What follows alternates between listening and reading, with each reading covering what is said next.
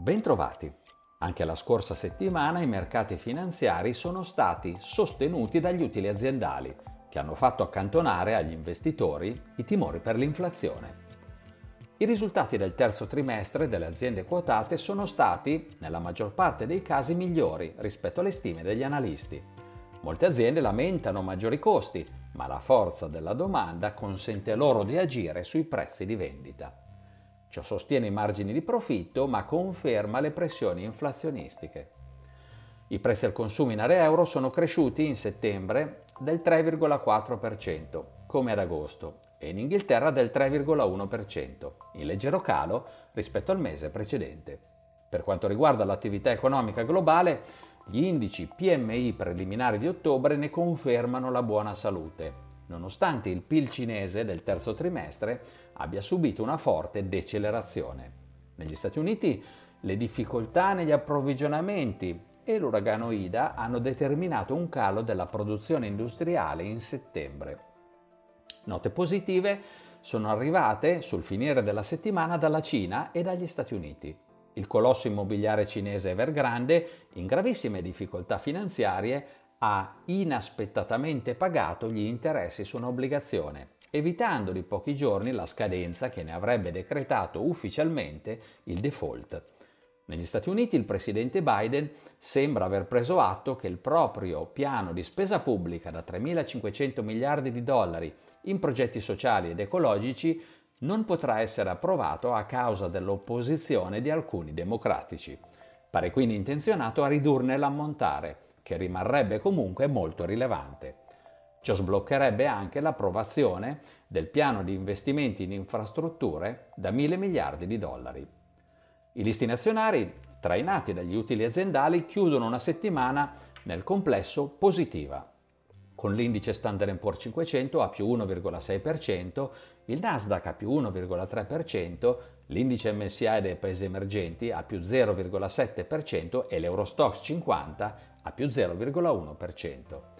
In calo dello zero virgola quattro per cento il F T S E cento inglese e dello zero virgola nove per cento il Nikkei giapponese. I rendimenti dei titoli di Stato americani e tedeschi si sono mossi al rialzo di sette punti base, mentre il petrolio continua ad apprezzarsi, con il Brent a più zero virgola otto per cento.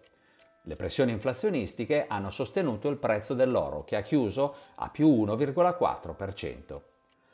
Per concludere, questa settimana riceveremo nuove indicazioni dalla Banca Centrale Europea, dalla Banca del Giappone e dalla Banca del Canada.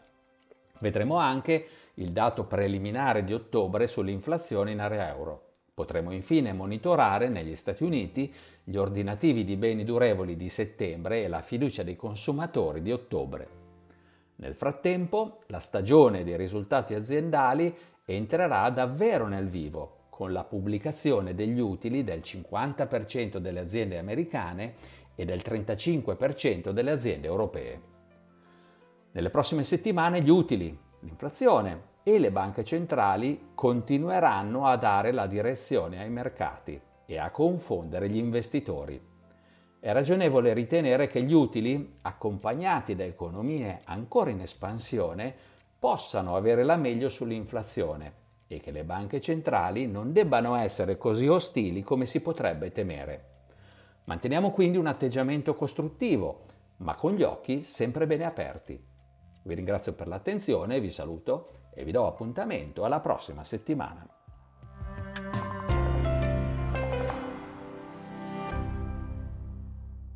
La presente registrazione audio ha finalità meramente informative. Le informazioni in essa contenute non rappresentano un'offerta di acquisto o vendita di prodotti finanziari, una raccomandazione di investimento e non sono da intendere come ricerca in materia di investimenti o analisi finanziaria. Le opinioni espresse riflettono il giudizio di Amundi al momento della loro diffusione e sono suscettibili di variazioni in qualunque momento, senza che da ciò derivi un obbligo di comunicazione in capo ad Amundi.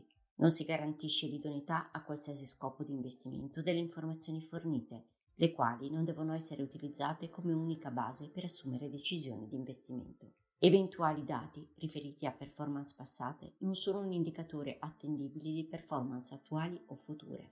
Investire comporta un sostanziale grado di rischio. L'investitore, prima di qualunque investimento, è tenuto a prendere attenta visione della documentazione relativa allo strumento finanziario oggetto dell'operazione, la cui sussistenza è disposta dalla normativa vigente. Le informazioni contenute nella presente registrazione audio non sono dirette alle U S person, così come definite nel U S Regulation S della Securities and Exchange Commission.